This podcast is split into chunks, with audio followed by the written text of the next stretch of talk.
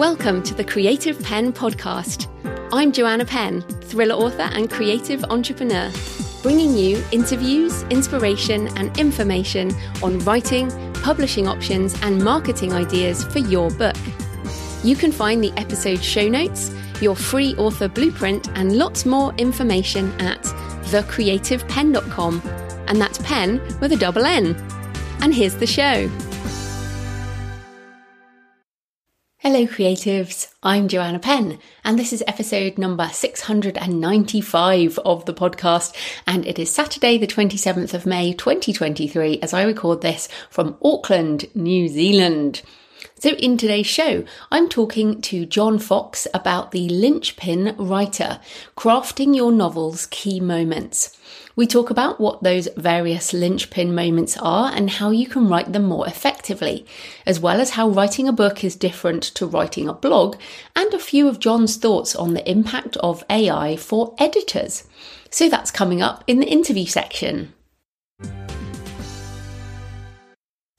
So, in publishing and book marketing updates on the Ask ALLi podcast this week, Orna Ross and Sacha Black talk about writing and publishing across multiple genres the practicalities of fitting it all in, writing different things at different points in our lives, the challenges of branding, targeting different audiences, and the joys of writing across genres, as well as balancing your time and more.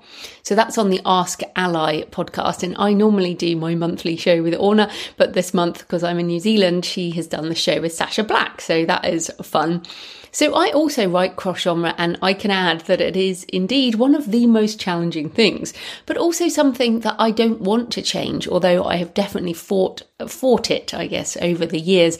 Many of you who've been listening for a long time know that I have, oh, I've tried to do one thing, as that book says, but I just can't do it. Um, and I mean, even this podcast, for example, I mean, if, if I just focused on podcasting or I just focused on writing a particular type of fiction or nonfiction, then things might be easier. But because I have multiple streams of income, it means I can write a pilgrimage memoir as well as action adventure, dark fantasy, self help, and all of this. And I, definitely, I, I do not have an one particular book that makes more money than any other book.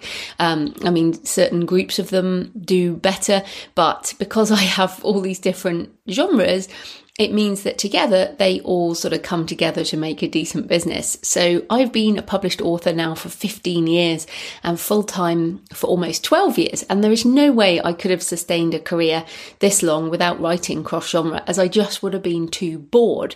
And this is something else to take into consideration. If you're someone who's fighting against the sort of mainstream recommendation of writing in one genre, well, you may not be able to sustain it. because there are challenges in writing cross genre. But if that is the way your muse rolls, as mine does, then you have to make the most of the adventure. Now, talking of pilgrimage, which of course is my latest book, my pilgrimage memoir, I am on the Women Who Walk podcast, talking about my solo walking as well as some of my other travels in Africa and Israel, how I find ideas for my books, and tips for solo travel. So, wherever you're listening to this podcast, you can listen to Women Who Walk uh, about lots of different travel things. And thanks to Louise Ross for that interview, and also the Ask ALLi podcast. So, Ask and then A L L I with Orna Ross and Sacha Black. In personal news, I'm still in Auckland as I record this, but heading home this week.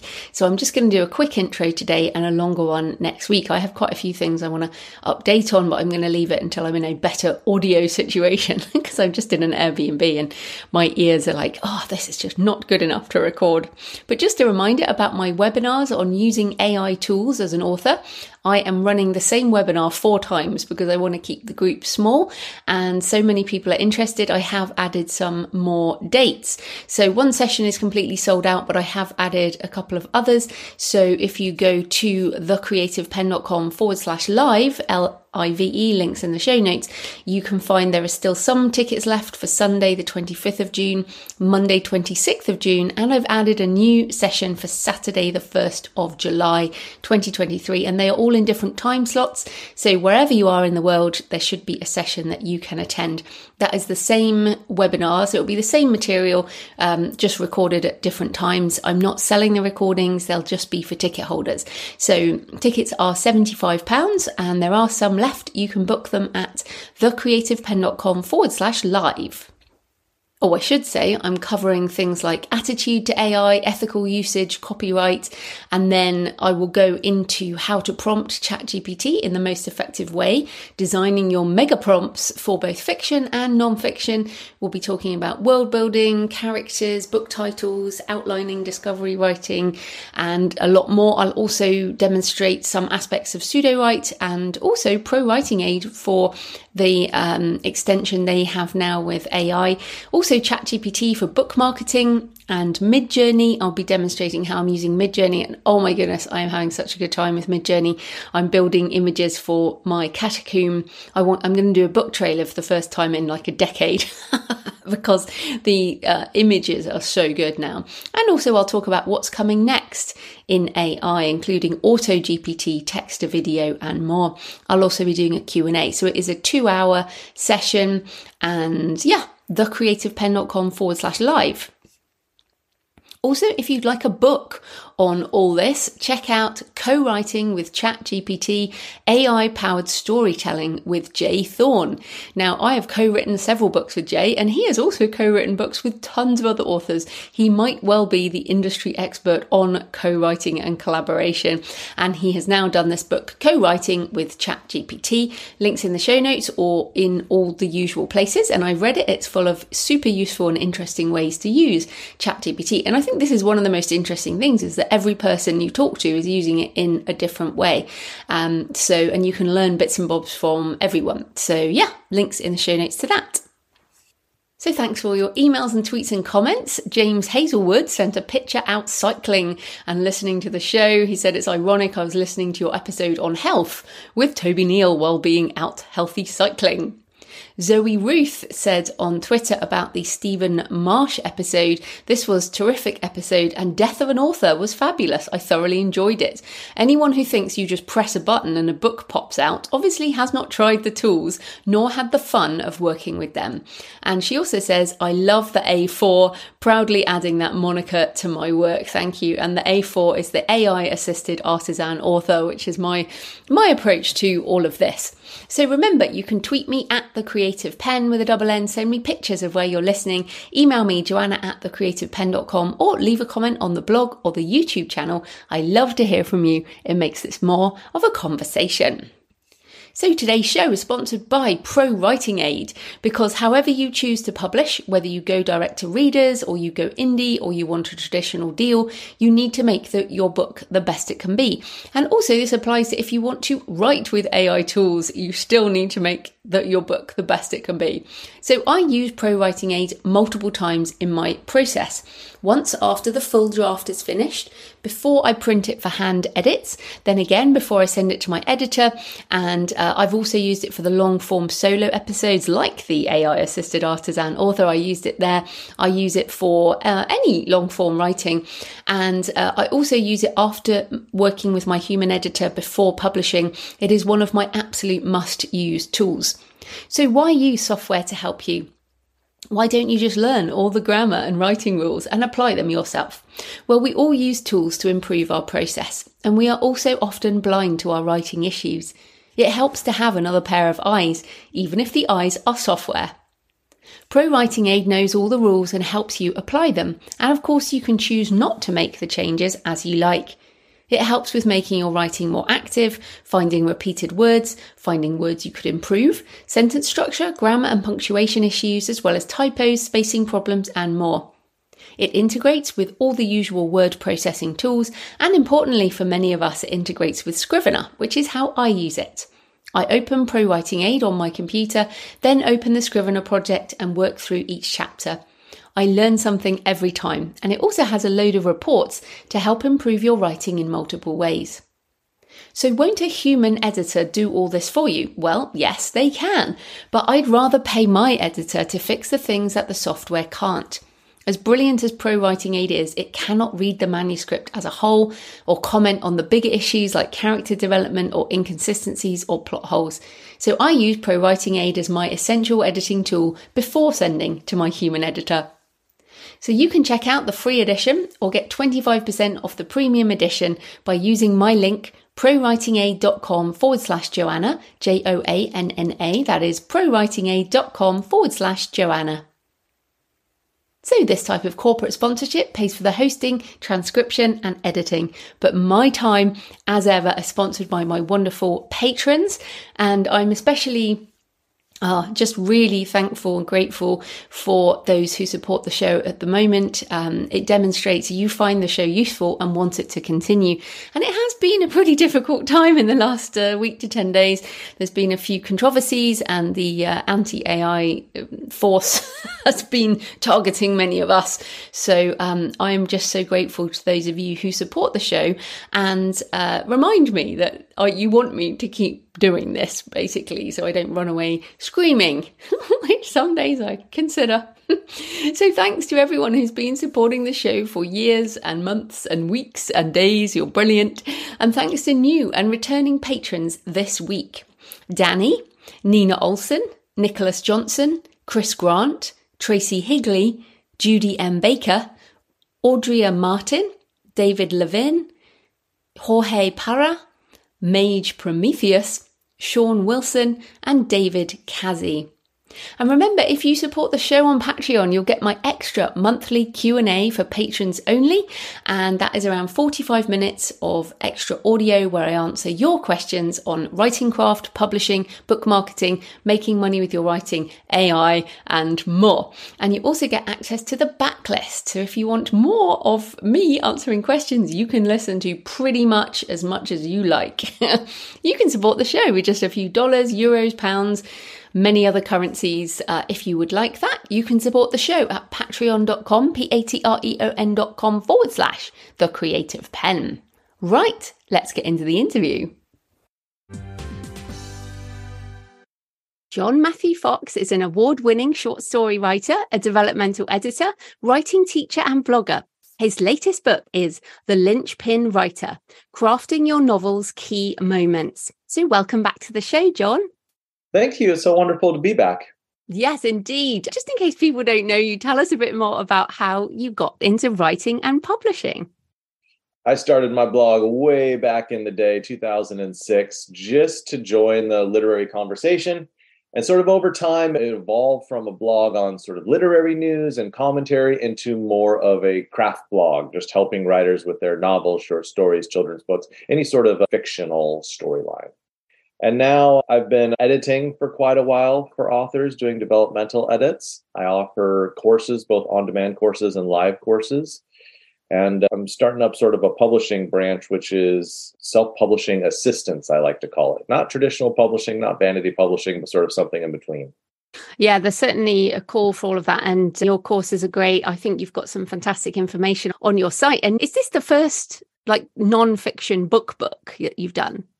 Yeah, yeah, it is. I had the short story collection, and then this is the nonfiction book just came out in October. So relatively new, but I've been getting lots of feedback from from writers who have been enjoying it and using it to write their books and revise their books, and uh, those are lovely emails to get.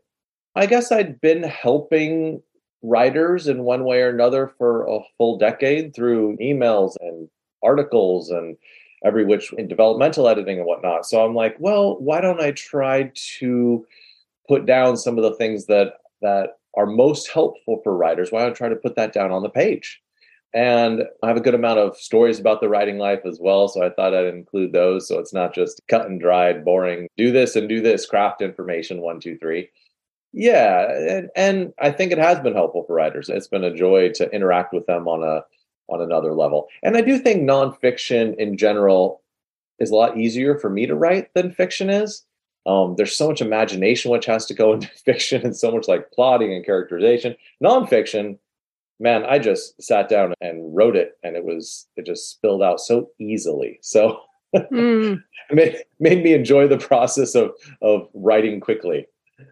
Yeah, I mean, we'll get into the book in a minute, but I know a lot of people listening, they might also have years worth of blog posts, articles, and you have a lot of really well crafted uh, articles on your site. But did you, how did you turn some of those into a book or did you start from scratch? Or because, you know, a while back there was this sort of from blog to book, just output your WordPress files into a book format. And it's like, no, that's not how you do it. so did you use elements of your blog articles and rewrite them or did you start from scratch? What was that process?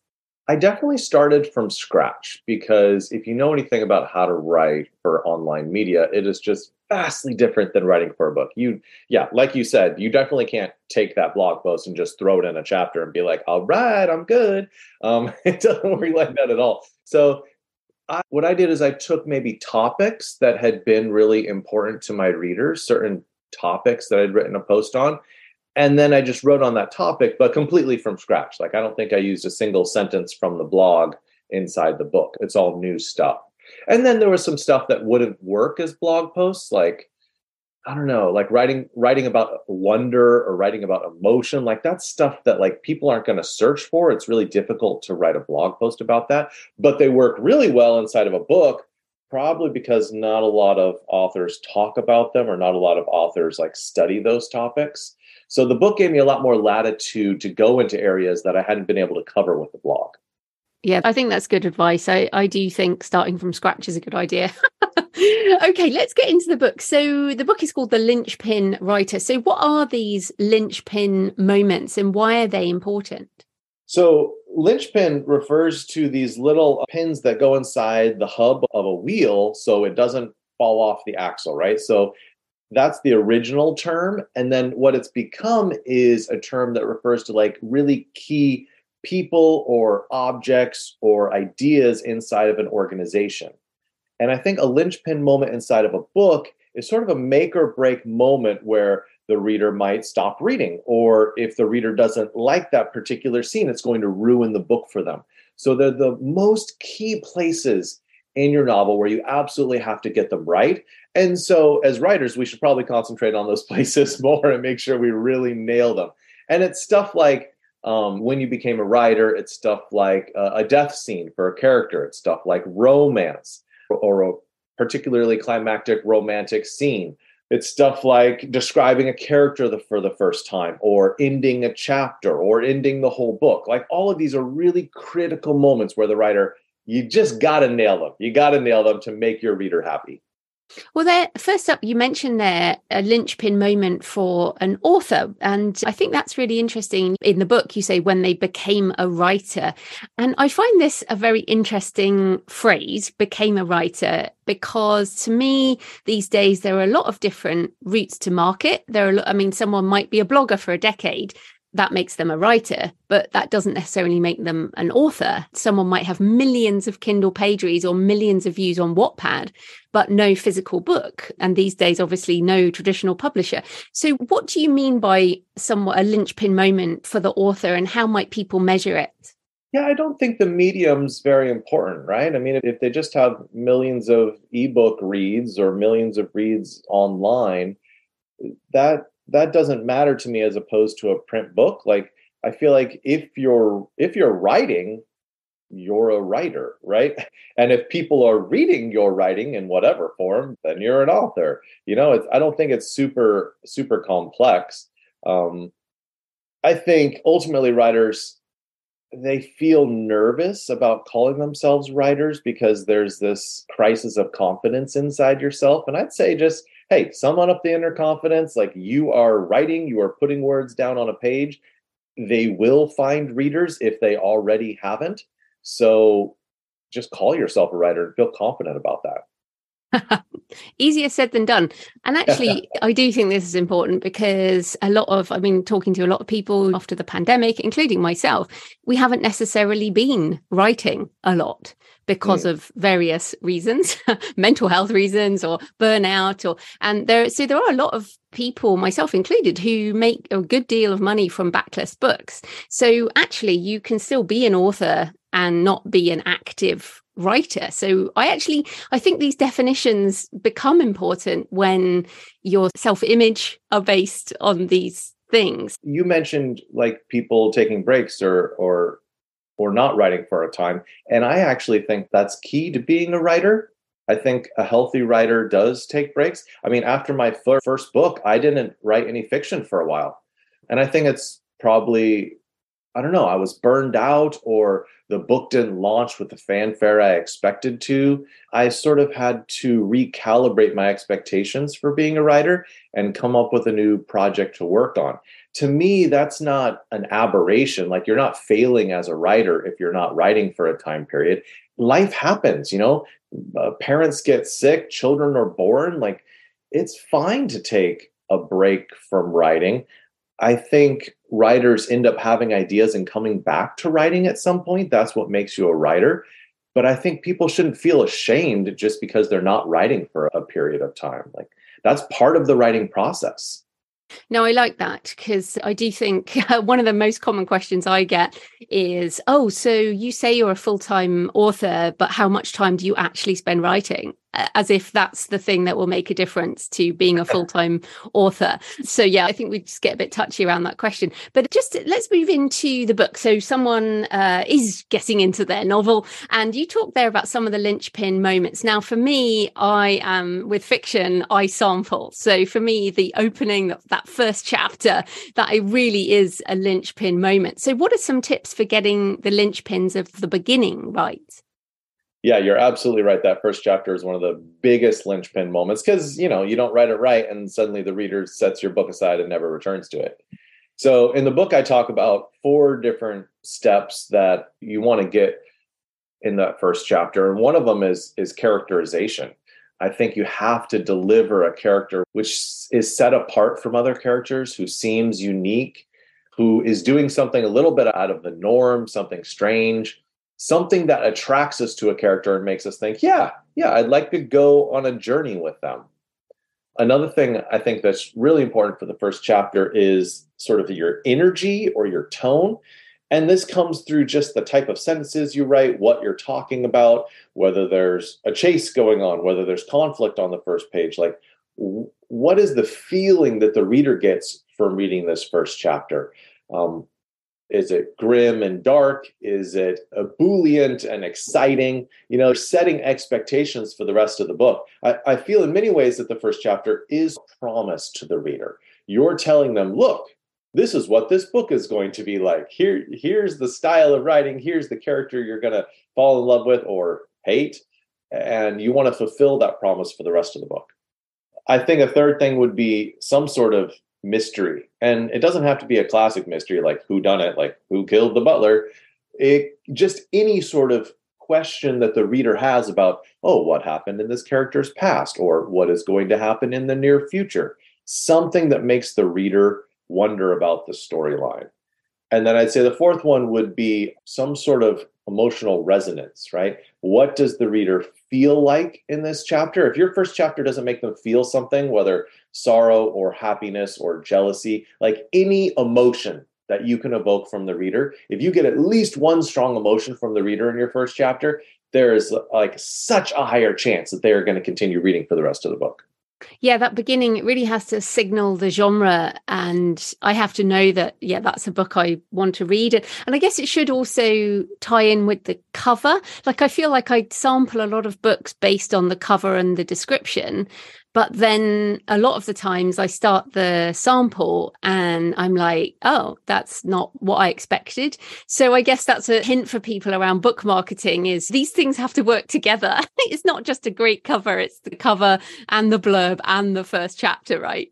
Yeah, if I had to choose between an incredibly beautiful cover that sort of misled readers what the book was about and like a pretty plain basic cover that actually matched what the content of the book was, I'd choose the plainer cover right? Because the cover is also a promise to the reader about the genre, about what's going to happen in the story, about the characters. If you're showing a character on the cover, like all of that stuff is setting the reader up. So when they get to your book, they're prepared to read it.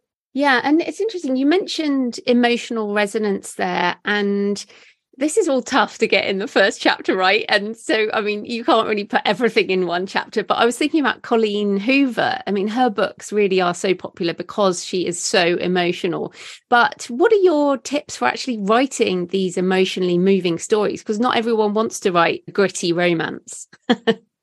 yeah, yeah. And when I talk about emotions, talking about like any emotion, like making the reader feel anything from anger to sadness. I mean, it, it doesn't have to be, it does definitely doesn't have to be romance.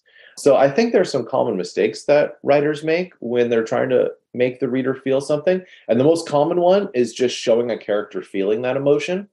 Like the best way to get your reader to cry is not to show a character crying. That actually doesn't transfer. Like we can see a character crying and be like, oh, like, okay.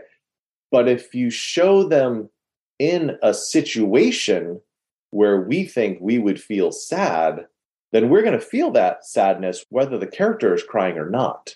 For instance, I was just reading The Great Passion by James Runcie about um, Bach, and there's this poor kid who goes to a music school. He's starved, he's beaten, he's bullied at this all boys school. And I like really felt bad for this kid. Like he's just going through the worst experience at this boarding school. Now, I didn't need him to like cower in the cower in his bed every night and cry for me to feel that emotion as a reader. I felt that emotion because there was a situation that was terrible for him and I pitied him. So I think it's important to focus on situations in your book that are sad or happy or jealousy inducing or whatever rather than just characters feeling that emotion. Yeah, and I mean, it, is curiosity an emotion, or is that that just a I, I guess it is. I mean, that that's what I want in a first chapter. I want to feel curious about an open question. Yeah, I think my point about mystery probably fits best with the idea of curiosity. You know, there's something that you don't know and you're interested to learn more. Absolutely, that's key for a first chapter. And then I was also just thinking about James Patterson, obviously, who's famous for writing incredibly short chapters. you think about James Patterson's books, reading one of his chapters is a masterclass. In fact, he has a masterclass on it, right? but he yeah. manages to get all of that in one one chapter. Yeah, I think he does a great job with starting chapters and ending chapters. You know, I, both of those are some linchpin moments in your book. Is like, how do you get the reader in? Like, you start in the middle of a scene in media res? And then where do you end to make the reader turn to the next chapter? I think having short chapters makes readers feel smart because they feel like they're reading faster. And it also gives these really bite sized narrative bits that always make you want to turn to the next one because it's very low obligation. Because sometimes if you read a long chapter and you're like, well, I don't want to start a whole other giant chapter, but if it's a really short chapter, you're like, well, just one more, and just one more, and just one more. You know, it's tough to stop reading. And actually, this is something, it's a good tip that you, you mentioned there. It's splitting the scene between chapters. And I think we write in scenes as fiction authors, but when we structure a book, we structure in chapters and they're not the same thing. Mm. So hmm. maybe you could explain the difference between a scene and a chapter and how we could maybe create a linchpin moment by splitting a chapter. Well, I think writers often think that the end of a chapter is the end of a scene, and the best place to end a chapter is at the beginning of a scene when characters arrive or when some new information happens. Because then, if you split it right there, the reader's like, oh, well, I want to turn to the next chapter to continue this situation. It's very non instinctual to, to end a chapter that way, but I think it's the best way to end a chapter to keep the reader reading. Mm. Uh, as far as the difference between scenes and chapters, it depends on how long your chapters are. You might just have one scene or a, or a couple scenes per chapter. I mean, you could structure in so many different ways. Like a chapter could be in a singular place, but there's like three different scenes within that place. I think what's key for scenes is making sure there's a reason why you're breaking that scene. A really good reason to break the scene is because you want to skip the boring parts you know sometimes my uh, authors that i edit for they'll like they'll have a scene and it sort of feels like the end of a scene and then they'll do like connective tissue. They'll write like and then this person went there or then they did this or something like that. And i'm like no you should cut that whole section put a little asterisk in there and just start once they're already in the new place or once they're already in the next part of the action. So what scenes allow you to do is to cut all the boring connective tissue and just focus on the absolutely best parts of your story. Yeah, and I guess just to be basic about it as well, a scene as a character in a setting performing some kind of action for a reason. That's just a basic description. Is that how you describe it? Yes, I would describe it that way. Sorry, um, I feel like I always jump to like something I I haven't heard before. I feel like I'm often giving advice to authors who I don't know maybe have a little bit more experience under their belt. So yeah, that's a great like basic definition of a scene in a particular place doing something. There's some sort of conflict happening. There's some sort of tension happening. There's some sort of dramatic action. Sometimes like a character just sitting by themselves thinking really isn't a scene right? Something needs to happen. They need to do something. They have to talk to someone. There has to be conflict with someone. Otherwise this the scene doesn't really work Absolutely. So let's get to some of the other things. You mentioned wonder. There is a chapter on wonder. So, what do you mean by that? And what are some examples and ways to write it? Man, sometimes when I'm reading a book, I just have this experience of laying the book down and sitting back and being like wide open mouthed and being like, wow, like this author is so good because usually they've described something that's just incredibly beautiful or like a crazy scenario with bioluminescent waters that just like wows me. Um and i i love those moments as a reader where i'm just flabbergasted about like how cool this book is right now. So i wanted to think about as writers how can we create those moments?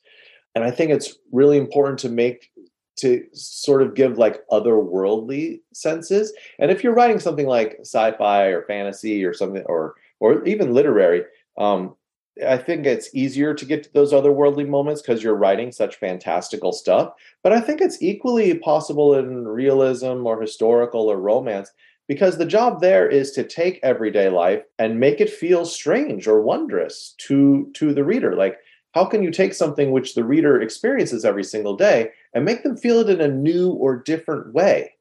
I think that's really, really the job of the writer is to take these experiences and make the reader feel something and experience something that they haven't before. So, how do we do that then? Is that through sensory detail or through metaphor? I think you can do it with metaphor if you are describing extremely different things. I read this author once who described a flock of birds rising up from a tree all at once, like a net. And I've always loved that metaphor. And every time I see birds rising from a tree, I see her metaphor now. I see this very thin mesh net rising up and falling down. But I also think you can do it through description, right? I feel like description is one of the main ways to create wonder. If you describe something really well, especially if it's something strange, like I'm thinking of um, Cormac McCarthy describes all these men riding through the desert between the US and Mexico. And there's like little lightning bolts, little little frictions of electricity that sort of are running all over their clothing. So it's completely dark, but there's these little blue flickers all over their bodies and the bodies of the horses. And I'm like, I just imagined that and thought, wow, that's really crazy and really beautiful. Um, yeah, that that made me feel wonder. That's interesting. I mean, the examples you've given are more literary fiction, really. Is that, are you expecting that in genre fiction? That's a good question. I guess it depends on the author. I do think you can feel wonder maybe at a romantic relationship, something you can feel wonder like the beauty that their love is finally coming together, something like that. I think if you're in, in well, say like in a historical novel or something that that's more commercial commercially based, describing like a bustling street with all the wares and people selling things like that sort of level of description i think can make the reader be like whoa like that's a really cool place. Like i'm glad i'm reading about this book because it's transporting me to a new location and giving me all this fun information about this. So any type of maybe world building you're doing or anything where you're introducing the reader to something that's strange to them i think can create wonder. And i think that applies for commercial books as well well, me too. And it's interesting because a lot of my book research is around trying to make these moments because that's what I look for in books and trying to kind of think, what would my readers really love reading about? So I try and find cool settings or cool things that I can write about that make people go, wow, that's really awesome. So I think uh, just on that though, some people find that difficult. And I was going to say about book research, you don't have to make it up from your brain. You can go onto YouTube. Like I, I wrote a scene in my thriller End of Days, which was about this Appalachian snake handling church and I watched YouTube videos and took loads of notes. And but that, I mean, it's just a, like a wow situation. and to see what these people were doing and to try and capture that in writing. So I guess that would be a tip. You don't have to make these moments of wonder up. You can go looking for input into your brain. That's exactly right. Yeah. I mean, snake handling is real, like it happens. And yeah, to watch that actually happen on the page, I think would definitely inspire a sense of wonder. And then we talked about endings of the chapter, but the ending for the whole book is also really important. And I mean, personally, I really need a resolution in my ending. And some people like cliffhangers at the end of a book. I do not. so, how can we write better endings? Well, whenever I have an author who tries a cliffhanger at the end of their book, they almost always do it a little wrong. So, let me give a little piece of advice on that you can include a cliffhanger at the end of the book, but it has to be like a sort of minor storyline cliffhanger, if that makes sense. Like you have to end a book with some sort of resolution to the main problem or conflict that's been happening for the whole book, right? You can't leave a cliffhanger about that. So as long as you end the book and satisfy the reader on all the levels, all the mysteries that they were wondering about, all the major plot points, as long as you satisfy all those things, then I think it is possible to give like a tiny cliffhanger at the end of the book. The trouble is when people try to make like some major part of your story, not resolve it and leave it as a cliffhanger. No, no, no, no. No one's going to read the next book because they feel so unsatisfied with this book. So usually when I recommend cliffhangers, though, it's not at the end of the book. Usually they're for the ends of chapters. I feel like that's the proper place for cliffhangers. Yeah, I feel like your sole goal at the end of the book is is not necessarily to set the reader up for the next book but really to make sure that this book resolves well and leaves them with a good emotional feeling and that way they will read the next book and when things, uh, and also be surprising but not too surprising, I always use the example of Stephen King's Under the Dome. I'm not going to give any spoilers, but I read all the way through that book, and then when the ending happened, I was like, "That that was the wrong ending." I don't know if you read that one, but I, and, and I love Stephen King. No, I haven't. I haven't oh, read okay. it. Um, right. I, but I like what you said about surprising. I I tell people it needs to feel both inevitable and surprising. Like when readers get there, they have to think, of course, it couldn't have been any other way, but also they couldn't have predicted it. And those are two very contradictory things because if you're setting the reader up for the ending, then the danger is they're going to guess it and it's not going to be surprising, right?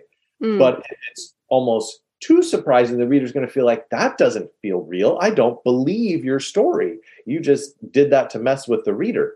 So it's really holding both of those things in in in your hands when you're writing an ending, both surprising and inevitable. Well, it's interesting because it is hard to write a novel, and many of us use various tools to help us when we write. And there are plenty of books. Obviously, yours, I've got a book on how to write a novel. And then there are books that can help us with plotting and emotion and blah, blah, blah. And now, as we record this in April 2023, we have tools like ChatGPT, which is uh, AI powered. Now, um, you came on the show in 2021 and we talked about NFT books, and you have definitely kept kept up with the tech and you've actually got some blog posts on how novelists can use chat gpt so tell us how you think novelists and authors in general can use these tools and your thoughts on using ai with fiction. Man i think all writers are underestimating the way that ai is going to radically change writing I don't I think very very few writers have really grappled with like the enormous sea change which is going to happen. And not like enormous sea change which is going to happen in 5 or 10 years. The enormous sea change which is going to happen in like 6 months or a year. I'm talking about people writing a book in a week with the assistance of AI I'm talking about um, basically all copy editors and proofreaders being put out of work because AI is going to do your copy editing and proofreading I mean, those are the big level things, but there's tons of small things as well. Everything from if you're having trouble describing a certain place, like ask ask AI to describe that place for you. And maybe you don't like how they write it, so you rewrite it in your own voice. But then you can also get AI to write something in your own voice. You know, be like, try to write it either either pick a particular author and have it write it in their voice, or or say or describe like how you want it to be written like write it more colloquially or or in a breezy tone or write it in a gritty 1920s style noir tone like you can get ai to mimic all these styles of writing as well i mean i just wrote a post on 26 ways that that writers can use ai and it's everything from writing the summary of your book to writing your query letter to describing things in your book to developing your characters. I mean, it's sort of like Google on crazy steroids is the best way to do research. That's that's for sure. The one thing I've discovered it can't do is give developmental advice though. It's great at copy editing. It's not so great at line editing. But when I asked it to do developmental editing on a chapter in a novel, a short story, or a children's book, it gave really bad advice well that's mainly at the moment. I mean we're we are recording this in 2023 so if you're listening in the future that may not be true anymore because it's about the context window of how much you can feed it. And in gpt-4 it's a lot bigger. So you could pretty much do a novella now with gpt-4 which is in the paid version because the input is a lot bigger. So it has a lot more it can review. But of course a full length novel you can't put a hundred thousand words into the chat box no, for no. it for it to think about. No, I mean I've been using ChatGPT four, and it wouldn't even allow me to put sixteen thousand words in there, and I have the paid version, so I don't know. Oh, it's the play the playground, the API. Oh, okay. Bit technical, yeah, sorry. but the problem isn't putting enough in there. The problem is when I ask it to say critique point of view, it can never say like you're doing great with point of view. Point of view is great. Like it, it's mimicking what a developmental editor does. So it says, "Oh, you're in limited third. Here's what you could do to change it." Sometimes that's not the problem, right? So it's a little weak on problems of judgment and taste, while it's really good at following the rules, which is why it's amazing at copy editing. Mm. But you're absolutely right. Like, this is the first iteration. Like, we're only at the beginning. What's going to happen in a year, in three years, in five years? Like, the exponential growth is going to be pretty crazy. It's going to get smarter much faster than we think. Mm, but personally, I feel like I'm excited and I feel like it's an augmentation of what I can do. I can move much faster with the help of GPT-4. One of the cool things I've been doing, I was just checking to see if you've put it in. I don't think you have, is that I can actually interview a character who is a certain thing that I don't know much about. So, for example, I've got an urban explorer in my next novel, and I said, You are Maxine, who is this urban explorer in Edinburgh, using your knowledge of urbex platforms and chat rooms and things, r- respond to my questions as if you are Maxine. And this was so good because you know this we struggle to write the dialogue in the voice of a character we might not know that well.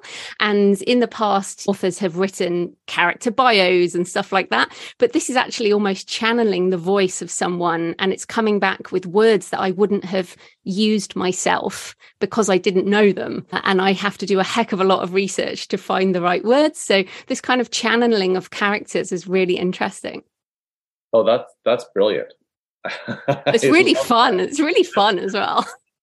I mean, the ability to talk with your character, that is that's so cool. It is yeah. very cool. yeah. And you might not even use like what they actually say, but it's mm. giving you all the language, it's giving you their perspective. Like it makes it much easier for you to write them. Yes. Yeah. Exactly. Yeah. And then I've been using it for loads of things like coming up with different monsters, combining different monsters from different. I'm writing a monster book at the moment. It's called Catacomb.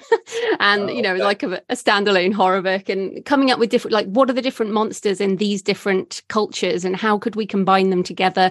And what could be the names? Like, names are really good as well. What are names that mean this or that or the other?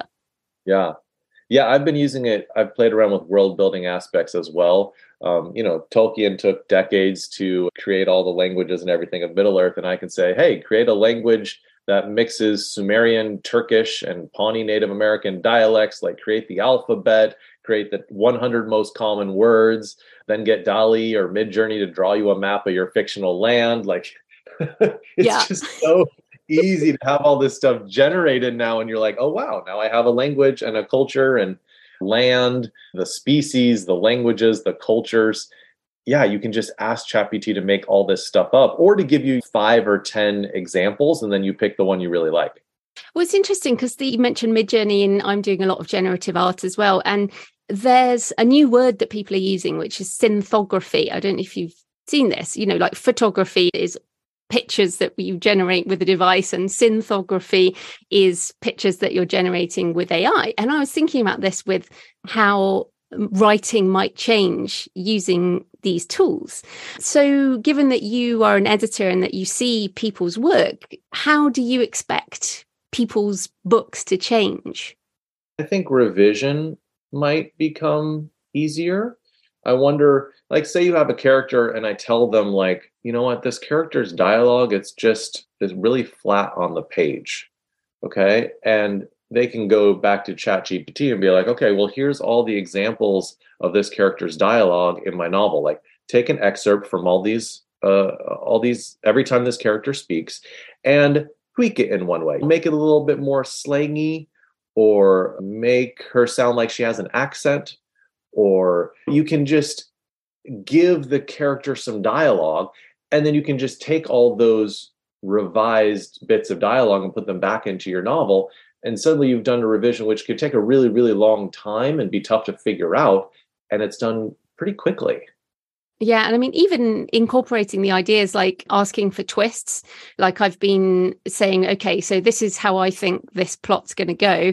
Give me 10 other ways that the characters could behave in this situation that would be plot twists. And it's coming up with things that I haven't thought of that are better ideas. And then I'm like, okay, cool. I'm going to use that idea instead of what was originally my idea. And that makes the book a lot more uh, twisty uh, in this particular example. But I think having a sort of co pilot for ideas is also really powerful. Mm. Yeah, yeah, I suggest something pretty similar to that. And I couch it in terms of like writer's block. Say you're stuck in the middle of your novel and you don't know what to do. Well, you could have ChatGPT summarize your novel up to that point, or you can write a summary and then say, yeah, give me five different ways the story could develop from here. Make sure to add a plot twist and a surprise and something like that. Like you can direct, like, all right, these are the type of narrative developments that I'm looking for. Give me suggestions. And yeah, a couple of them are dodgy, but there's almost always at least a few that you're like, ooh, that sounds interesting. okay, well, we're almost out of time, but you also had another blog post where you said, "When will AI start writing novels?" And you've said not not great novels, but they will write novels, not great novels, but readable novels. I kind of disagree. I think that the quality of what we're even seeing now with us driving is great. But again, you're an editor. Will you know if someone gives you a fully generated novel or or even one partially driven by a human will you do you think you'll know? That's a great question. Um, i don't think I, I will know. I don't know. And remember we're right at the very beginning of this technology. I mean think about in two years or three years i really do think that ai will be able to put together an entire novel. And what I mean by maybe not a great book is, I mean, you know, there are some books that, geez, and I guess I am thinking of literary fiction where it's like the density of, of language and everything is quite astonishing. I feel like what Chat GPT will be best at and other AI programs will be best at is like looking at ones with that are based on models, looking at books based on models, whether like plot models or characterization models, and sort of hitting all those plot points. And I think that so very soon we're going to see entire books written by AI. And I think humans will act more as editors. They go through and be like, okay, look, AI, that one chapter didn't work for whatever reason, rewrite it. And so you're giving feedback. You're almost acting like a beta reader for the AI program, being all right, redo this part, redo this part, let's change the ending to this. But in general, the AI will be doing most of the heavy lifting of the sentence writing and the plot development and everything. And you're just guiding it. It is interesting because uh, I think people will choose the way they'll create depending on how they're feeling. So I definitely think you'll do different things depending on what you want to achieve. And as humans, we still want to create. I think that's the basic thing. So, people listening, you'll still write how you want to write. We're not saying that this is the way it has to be, but it's another way to create. In the same way that I love taking pictures with my iPhone, I'm not a painter and I love using Midjourney. I, I don't draw. but I think as a writer, I still handwrite in my journal. I still type on my laptop. I still dictate and I use AI. So you can use all these things to create what you want. I guess that's how I see it. Yeah, I think a lot of writers aren't going to use AI because they get a lot of pleasure out of doing it themselves. Hmm. And yeah, there's absolutely nothing wrong with that. I mean, I get a lot of pleasure out of coming up with something out of my own brain rather than having AI do it for me. But that doesn't mean you can't still use AI as a great tool to help you with revision or to help you with idea generation. And then you actually do the writing of the sentences. You just got to navigate those sort of relationships for yourself. What I don't get is writers who are like, oh, like, I hate all AI. It's like, well, do you use Microsoft Word? Like, there's like spelling and grammar correction on there already. Like, you've already been working as a hybrid author with technology for the last 20 or 30 years. And so this is just better software. So I don't think you should hate it. You should use it to whatever extent that you want to use it. Fantastic. So, where can people find you and your books and your courses and these blog posts online? So, you can Google BookFox, or the URL of my website is thejohnfox.com. The name of my book is The Linchpin Writer, which you can find on Amazon. All my courses are on my website. And then, of course, I'm on socials, mainly on TikTok, but also on Instagram and, uh, and YouTube as well. Well, thanks so much for your time, John. That was great. It was a pleasure talking with you as always. So, I hope you found this episode useful in terms of writing the linchpin moments of your novel, and also that you found John's thoughts on AI thought provoking. So, next week, I'm talking about writing memoir with Marion Roach Smith. So, yes, another craft episode, and uh, I've interviewed Marion on memoir before, but this time I actually have my own experience, so I can ask different questions. I will also do a more extended introduction since I will be back in the UK in my better audio environment. So, in the meantime, happy writing, and I'll see you next time. Thanks for listening today.